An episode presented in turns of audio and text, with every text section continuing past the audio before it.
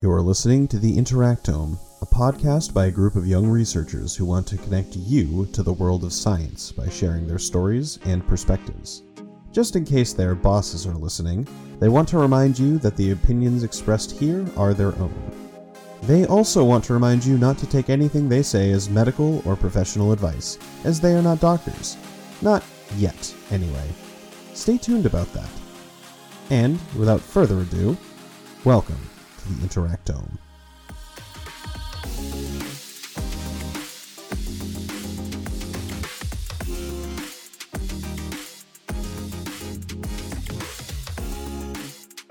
Hello, everyone. Welcome back to the Interactome. I'm Joe. I'm Lauren. And I'm Pickle. And tonight we're having another episode of Science Stories. Last time, none of us were on the last Science Stories episode, but we all thought it was kind of exciting and fun. And we want to share some interesting stories related to science that we've heard or experienced with you. So I guess, I don't know. How do we want to start this off?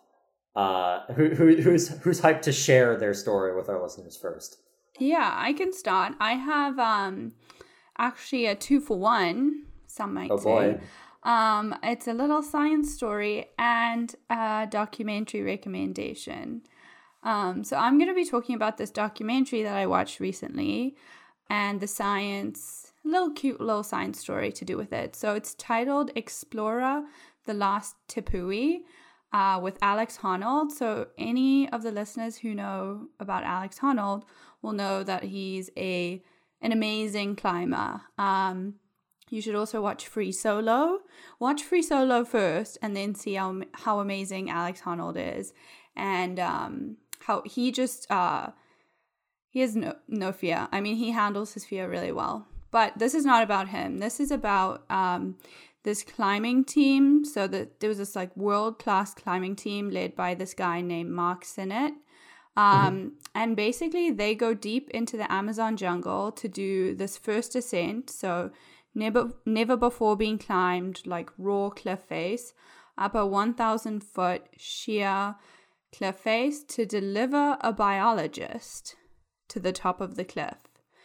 An 80-year-old biologist. And so this guy's name is Bruce Means, and he has been he lives in Florida, and so he does a lot of his ecology research out in Florida, but also he is fascinated with the Amazon rainforest for good reason. So I'm just going to talk a little bit about these tepuis. I'm going to have to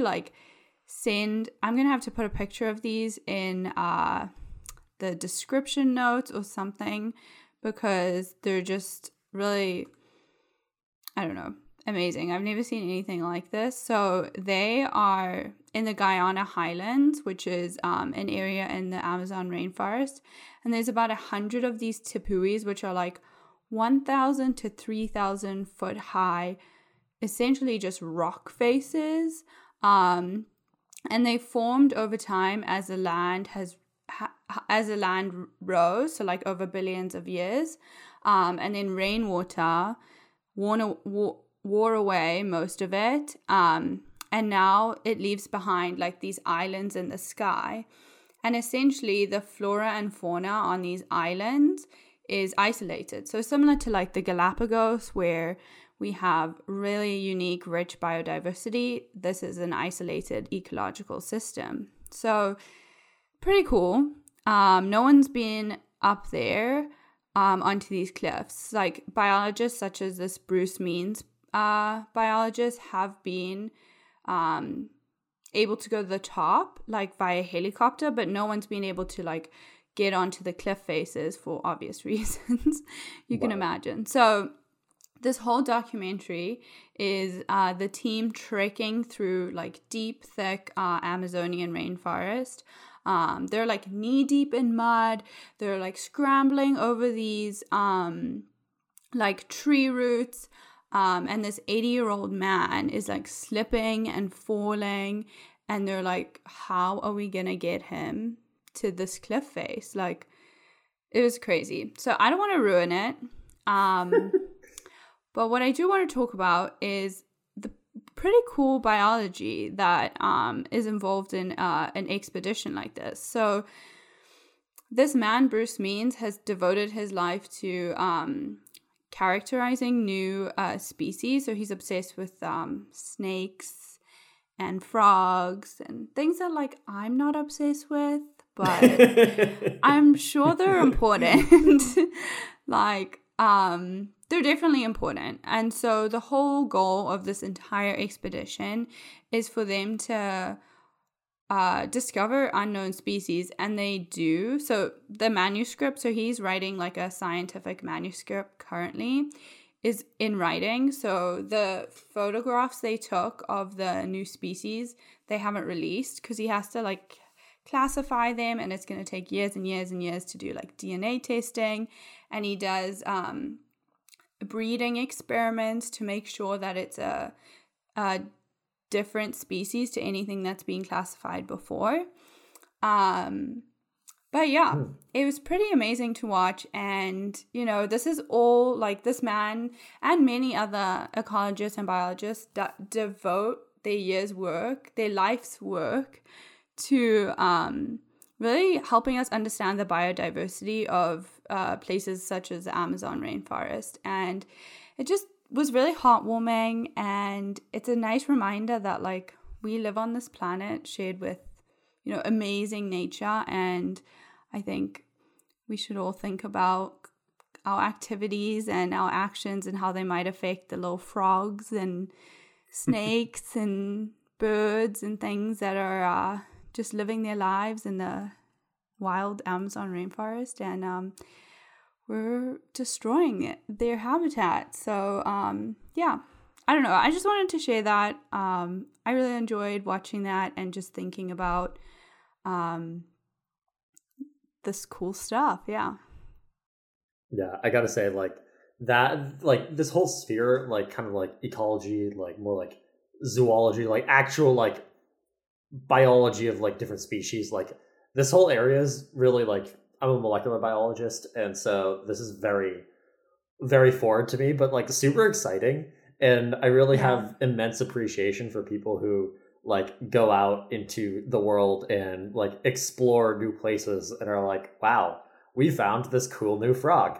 I remember, speaking of cool new frogs, Lauren, I think you, it was either you or Sarah who brought up the different species of frogs. Yeah, that was Sarah. Way back in like our what's in a name episode. I think it was episode 3 with the different frog species, like minimum, minuscule, and mini something else, and I can't remember. Yeah. So not only do you get to discover new species, but you get to name them really cool names. So yeah. If anyone's listening is interested, they should check out that episode because Sarah had some funny names that she found. Yeah, it's kind of crazy. I also, similar to Joe, I'm not a biologist that studies flora and fauna, but I have great respect for people who do, because it helps us, you know, really understand the biodiversity that exists, so that we like have evidence for conservation efforts. And also a lot of like historically a lot of medicine and dyes and like all sorts of things that we take for granted in our everyday life come from the natural world and come from species that were discovered from biologists who do work like this. So it was a cool reminder to appreciate a field that's very different to my own. In another life, I will be a zoologist. Or... Yeah, in another life, I'm a marine biologist. I was. Oh, same. Oh, really? Very cool. I used to be obsessed with a guy named Jacques Cousteau. He was I think he was like the inventor of the scuba equipment or something like that. Oh. He was a French like explorer person. I mean, I honestly don't remember too much about him anymore, but I would like scream this song about him by John Denver, like at the top of my lungs when I was in like first grade. Like I was obsessed with him. I wanted to see all the fish. Funny. But yeah. Did you ever go scuba diving? No, that's kind of like on my bucket list. I mean, I'm kind of scared, qualified, but like excited. I love it. Really? Can you teach me? I got my scuba license. No, I can't teach you, Joe. That's not safe. You need to be taught by a qualified instructor. I've not been for a while, but I love it. It is a very scary in the beginning, I will admit.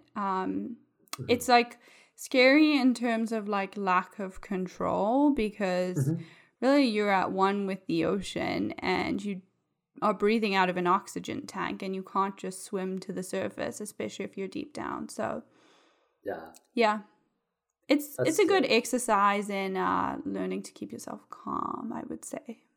Yeah. And one comment I have from that is, and it kind of follows a similar vein from our previous episode with astrophysics, but studying science outside of a lab. I know a lot of science happens in the lab, so being able to go out into the field, into the world, and see it in person, that's a whole different area beyond anything I really know. So that's really cool. Oh, one cool thing to mention to our listeners is, like, this was a thing that I had to do, like, for a class in freshman year of college. They required us to download an app on our phones and like go out into the woods and like take pictures of plants and identify the plants.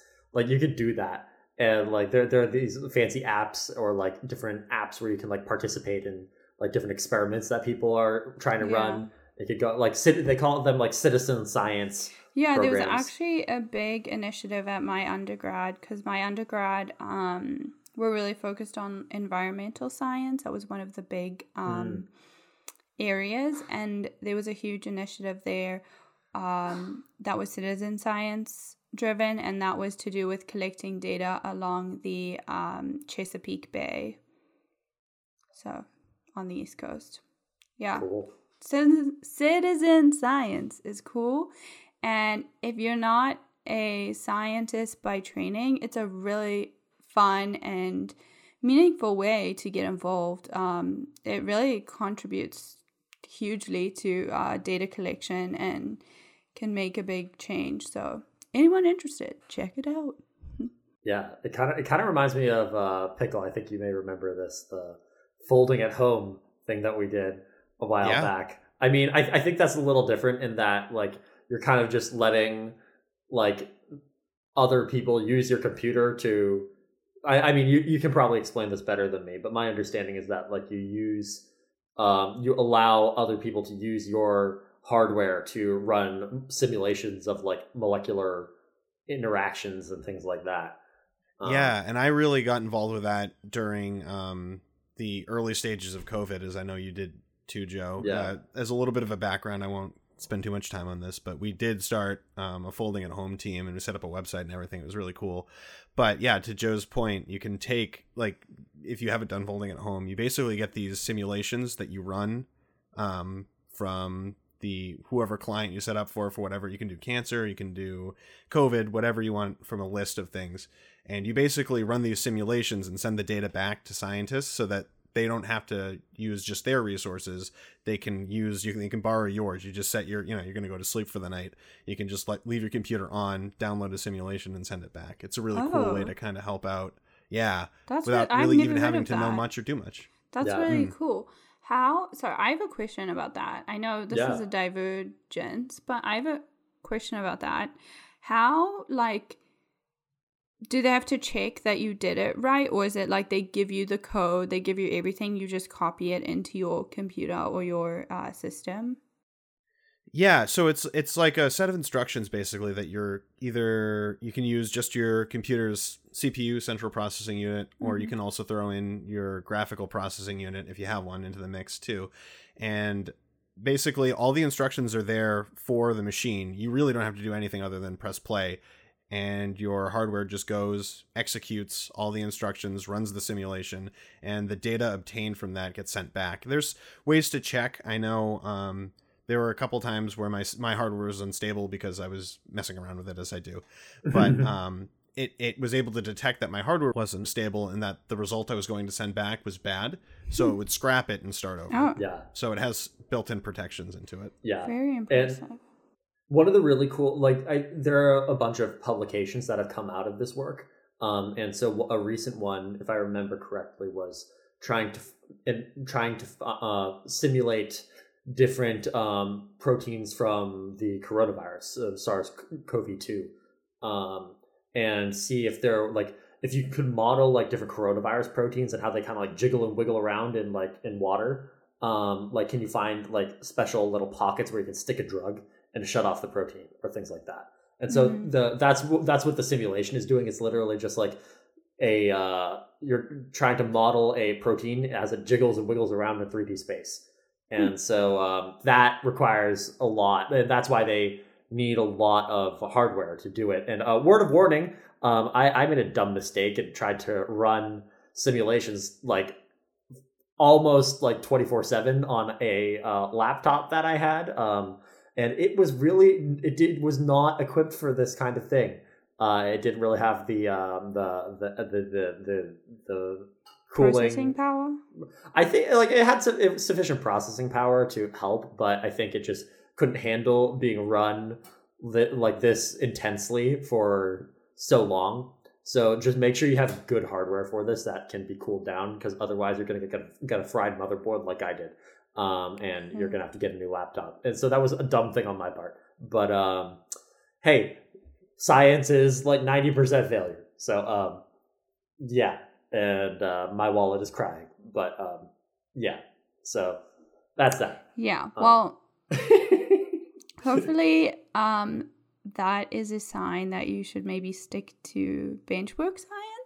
Maybe this is a good segue though, because I know you wanted to talk about some science that's been done at the bench in the lab, so we can kind of transition from the lab being from Nature's lab to the lab yeah, for lack of better words, lab yeah. So this I'll kind of like share kind of like an anecdote behind this, like a more personal one, and then kind of go into like the more lab stuff.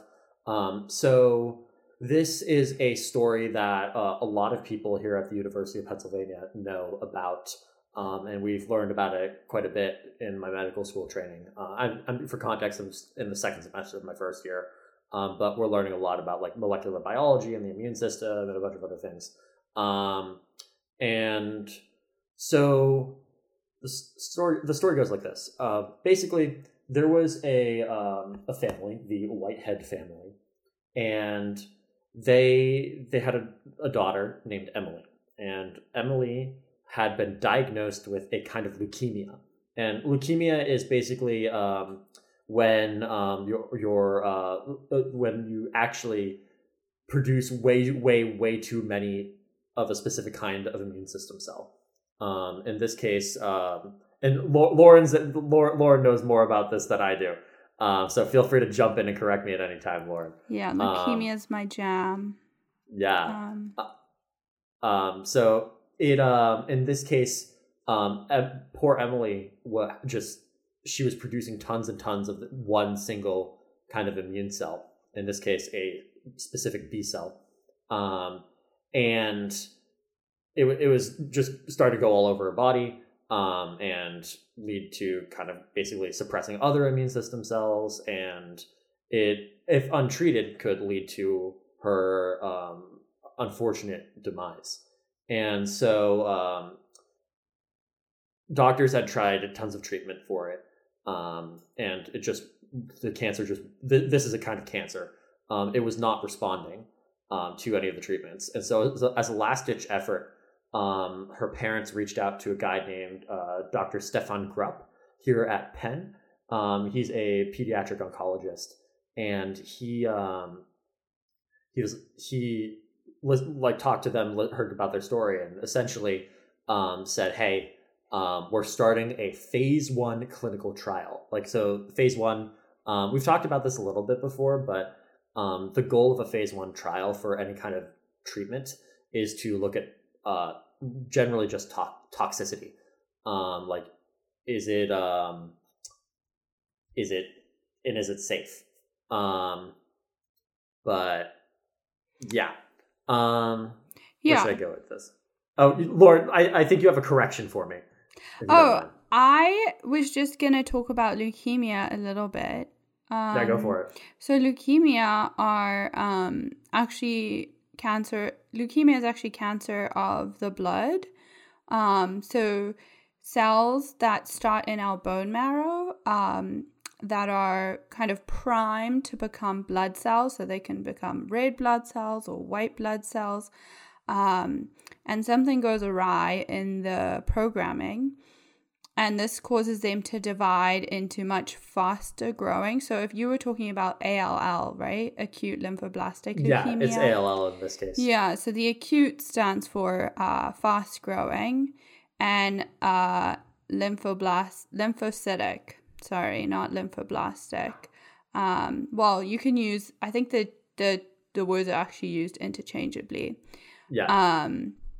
And so lymphocytic means it develops from early or immature forms of lymphocytes, which are a type of white blood cell. So it's actually when you're making your blood cells and the process goes awry, which is quite frightening because then, as you can imagine, your blood is going throughout your body, right? It's a liquid, what we call a liquid cancer.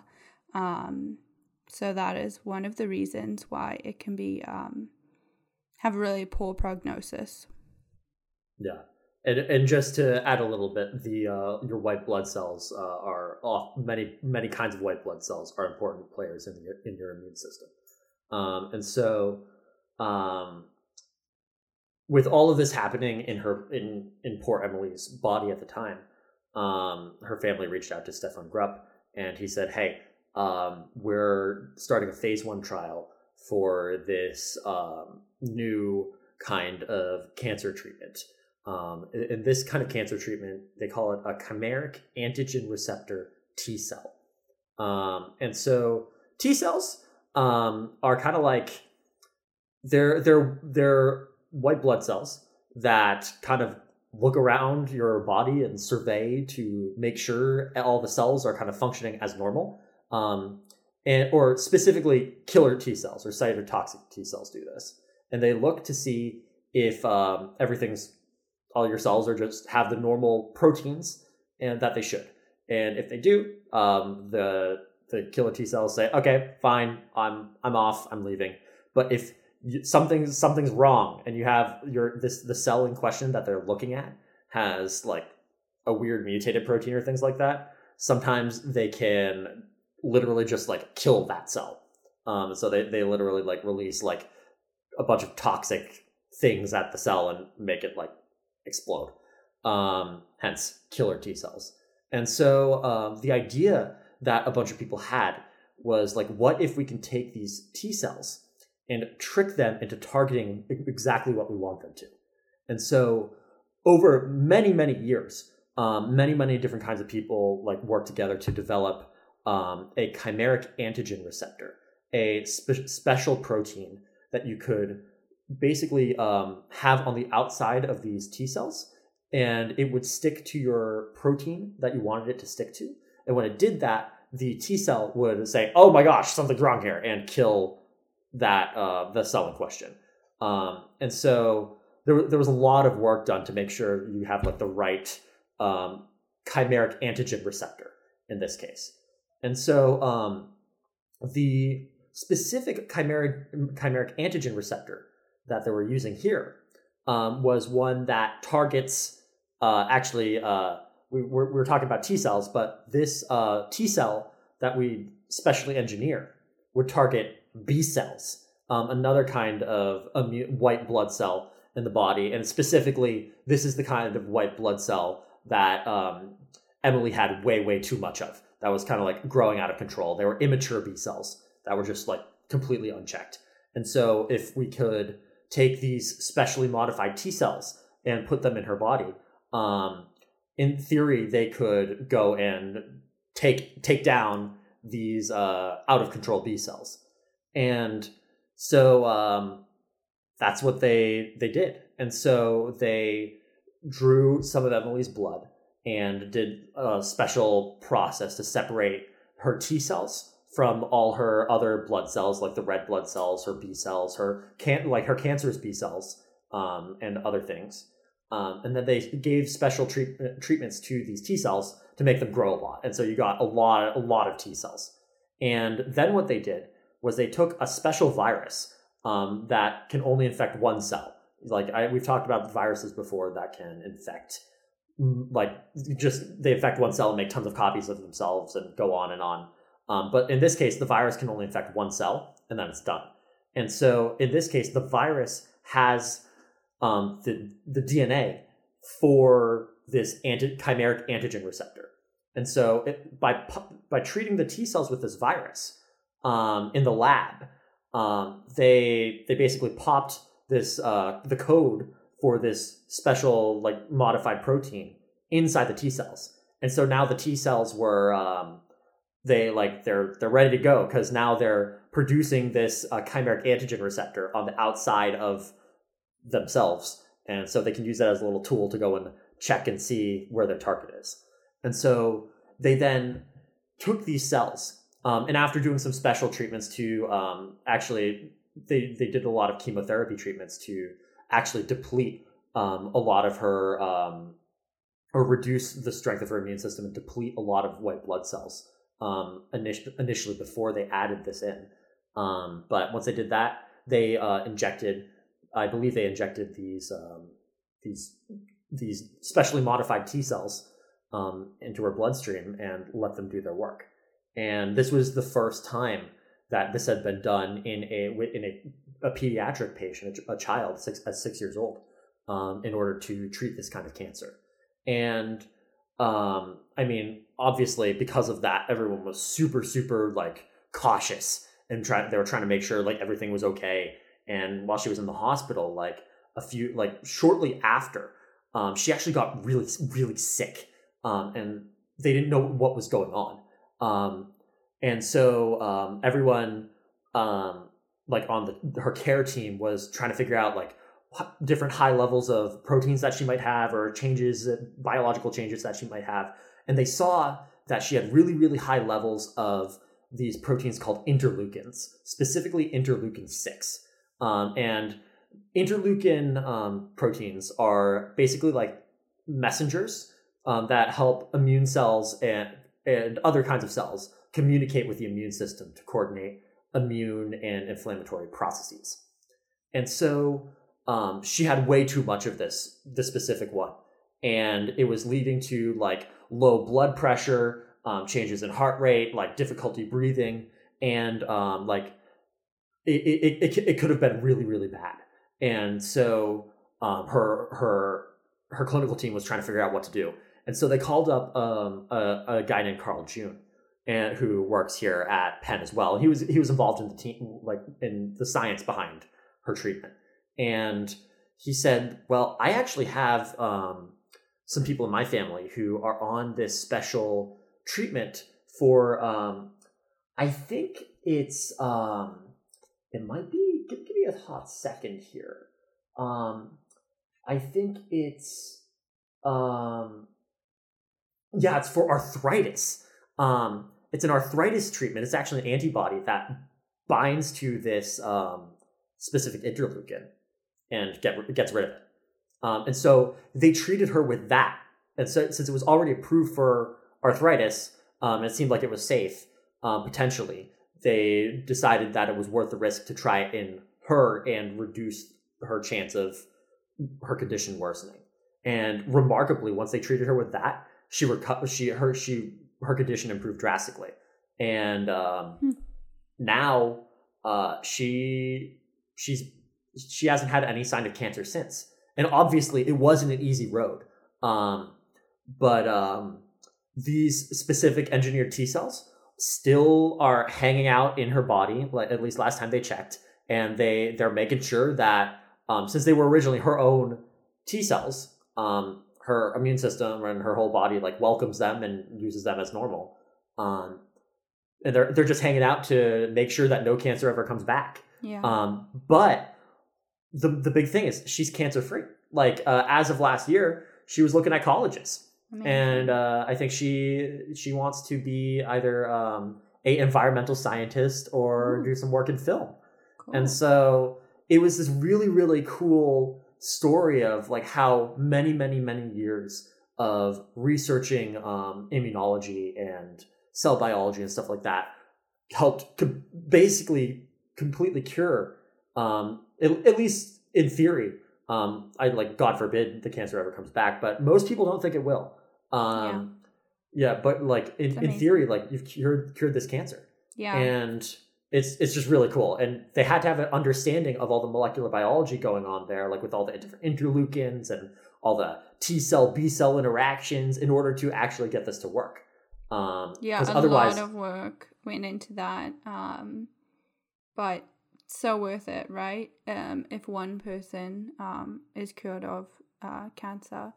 Actually, absolutely. Something that that reminded me of is something I learned in a tumor immunology class, is that the theory is that actually our immune system and cancer cells are in kind of this equilibrium with each other, whereby our immune system is doing its business, searching for anything that shouldn't be there, and that includes cancer cells, and clearing them out.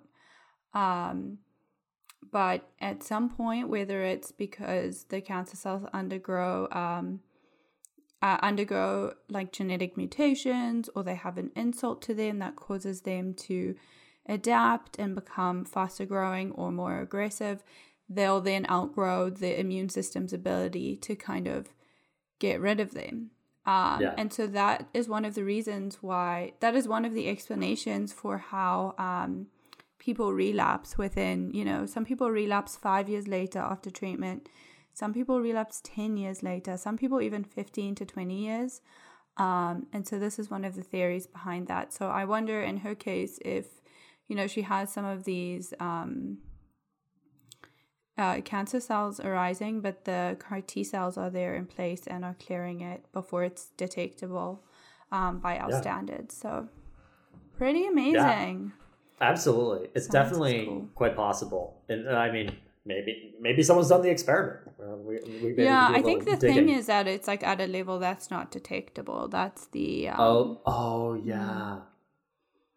Just for context for our listeners, like oftentimes like immune cells like will, like you might have a lot when you of a specific kind when you have like an infection, but afterwards like they go away. You're only left with like a very small amount that can then like grow back and like do their thing again. And so that's, correct me if I'm wrong, Lauren, that's what you're referencing. Yeah, you have memory cells, but they're hard to detect because there are just so few of them in your body usually. One thing though, an important caveat is that they're in this trial, like, there were other people who did, who were involved as well. And many people had the same experience as Emily. Some people though didn't do as well on the same treatment. And so there is variation, and it's not a total cure for everyone. Like some people did relapse within the time that they were studying everyone. But it was a drastic improvement compared to what has been done before. And it's certainly a great starting point for more to come, which is what's really exciting about science. There's always room for improvement. I was going to say, like, what a feel-good story, especially when you're, like, performing tests on such a small, like, young patient, like, pediatrics. That doesn't happen very much, right? Yeah, it's I think, I mean, to be honest, I don't know the rate at which these kinds of things happen, but I just because I'm not in that sphere right now, but I mean a feel-good story like that I think is rarer than one might like. Thanks, Joe. That was really thank you. Really good to hear, and I love the field of tumor immunology, and CAR T cells are an amazing technology. So thank you for giving me that, and the listeners, and Pickle, that heartwarming story. One good story after another. And now, to finish us off, we have Pickle, who is coming in out of left field, talking about... Well, when I say hard drives, does everyone get really excited? Does it really get you go right? See, thank you. I knew Joe would be there for me. Hey, hard drives are so important. Like they are. And so a lot of my stories have to do with, like I was saying to these folks before the show, it's like Mythbusters, computer science. Failure is always an option, and you learn a lot from that failure. You have to, otherwise it's going to be a long, difficult, frustrating road. And so my story today is about one of those really frustrating moments where back in college, I had a MacBook. And a lot of the stuff that we learned was using Windows software. And as a Mac user, it was a lot of the time, oh, go figure it out. And so that was good in some ways. It helped me learn, kind of figure things out a different way, carve my own path.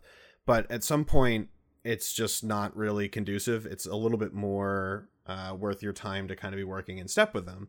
And so some people may not know this, but Mac OS does, or at least did at the time, offer a way to do what they call dual booting your computer, which meant you could run two operating systems on it. You could have your main Mac operating software, and then on the same drive, you could also have Windows. Oh, wow. But it's kind of a cool little feature that they don't really advertise and talk about. I can see why. Is that still a thing? So the reason I say I don't know is I know that Apple's undergone a big change in their hardware. They used to use Intel CPUs, and now they use their own proprietary silicon. Right now, I think it's M2. Yeah. They call their system on a chip. But since Windows doesn't... I actually have to walk that back because I think Windows does. There's a version of Windows that operates for ARM, which is the underlying technology for the Apple chip. It's just not as ubiquitous as X64, which is at the time my MacBook had an Intel chip in it. And since most Windows machine, well, I shouldn't say most, about a good chunk of them do either Intel or AMD, but they're all X64 based. Yeah, or X86. Sorry, 64-bit X86. But anyway, that's kind of a nuance. I think whether or not they can do it today, at the time it was absolutely an option. It was something that I wanted to capitalize on as soon as I found out about it. But you have to do what's called partitioning your hard drive. And if you're going to just use, there's a tool that Mac OS has built into it that you can use. It makes it really easy. But being a computer science student and kind of like Icarus flying too close to the sun, I wanted it all. Oh no. I wanted it all. I wanted to have not only Mac and Windows, but I wanted to put Ubuntu on there too, have a Linux distro. Why not? So Mac OS makes it pretty easy, and it's actually kind of scary how much they open it up to the user. They really let you do what you want with it. And I was able to section off my hard drive into pieces. So like 250 gigs, for argument's sake, reserved for Mac OS, another 100 for Windows, and then another 100 for Ubuntu. And so while I was setting up these partitions, anything other than Mac OS needs a little bit of massaging to work properly. So trying to set up Ubuntu after kind of clearing off this empty hard drive space for it, not everything worked. Like the backlight and the keyboard didn't work, for example, but the operating system was there. And then I set aside space for Windows, and I went to try to install it outside of the way that Mac OS will guide you through, and it didn't quite work. There was space allocated for it, but it didn't have what was called a bootloader. So even if I tried to select that partition, it didn't know how to start correctly. So I figured, I made a mistake. I'll just start over again. And as I went back into macOS to clear these partitions out, I made the mistake of wiping my macOS partition, which is fascinating to me that it even let me do that, because in Windows, you can't. Windows won't let you make a mistake like that. But Apple was like, yeah, I'm more than happy to let you do that. Surely you know what you're doing. My only explanation for how it even let me do that was, my guess is enough of the operating system was in RAM to let me continue using the computer, because as soon as I restarted it, it was gone. Wait. So you deleted the Mac operating system from within the Mac operating system? I did. Wow. How does that even happen? Joke of deleting? That's what I was saying. I couldn't believe it even happened, because I deleted something and I I was still able to click around, close windows, restart the computer. So I thought to myself, surely I didn't make a catastrophic mistake like wiping my main operating system. Lo and behold, I did. Oh, no. Because when I started it back up, I saw an icon I've never seen before. It was a big question mark instead of where the Apple logo was supposed to be. Oh, my gosh. So were you able to get it back up? Like, so fortunately, I was able to save it. How? That's crazy. It was, there's a lot of good luck. I fortunately had enough forethought to back up my operating system with Apple's Time Machine, which is a really good piece of software. Mm-hmm. Like, at the end of this, I was back up and running, at least on Mac OS, like I was a couple days ago. And the way to recover it from this kind of unrecoverable state is there's a certain key combination. I think it's like the command shift R and something else, and it'll bring you into this special menu. And I'm sure this is saved off on a segregated chip inside the laptop itself, mm-hmm. whether it's like EEPROM or something like that. But I was able to connect to the internet in this very basic shell of an operating system and go through the recovery process of downloading macOS again. Mm-hmm. So macOS was able to be pulled from the internet, and the whole hard drive was wiped and set up as an Apple operating system, which was fine. And I was able to pull my backup off of the hard drive with Time Machine, get it back up and running. But I recall the event. It was, I don't remember the year. It was probably 2018, but it was the Super Bowl weekend. So while everyone else was out Super Bowl parties, watching the Super Bowl, having fun, I was panicking whether or not I was going to get my assignments in the following day. Oh my God. Because I couldn't use my computer. So fortunately, it was all recovered. I was able to kind of continue where I left off. It probably shaved a couple of years off of my life, but that's okay because we were able to continue.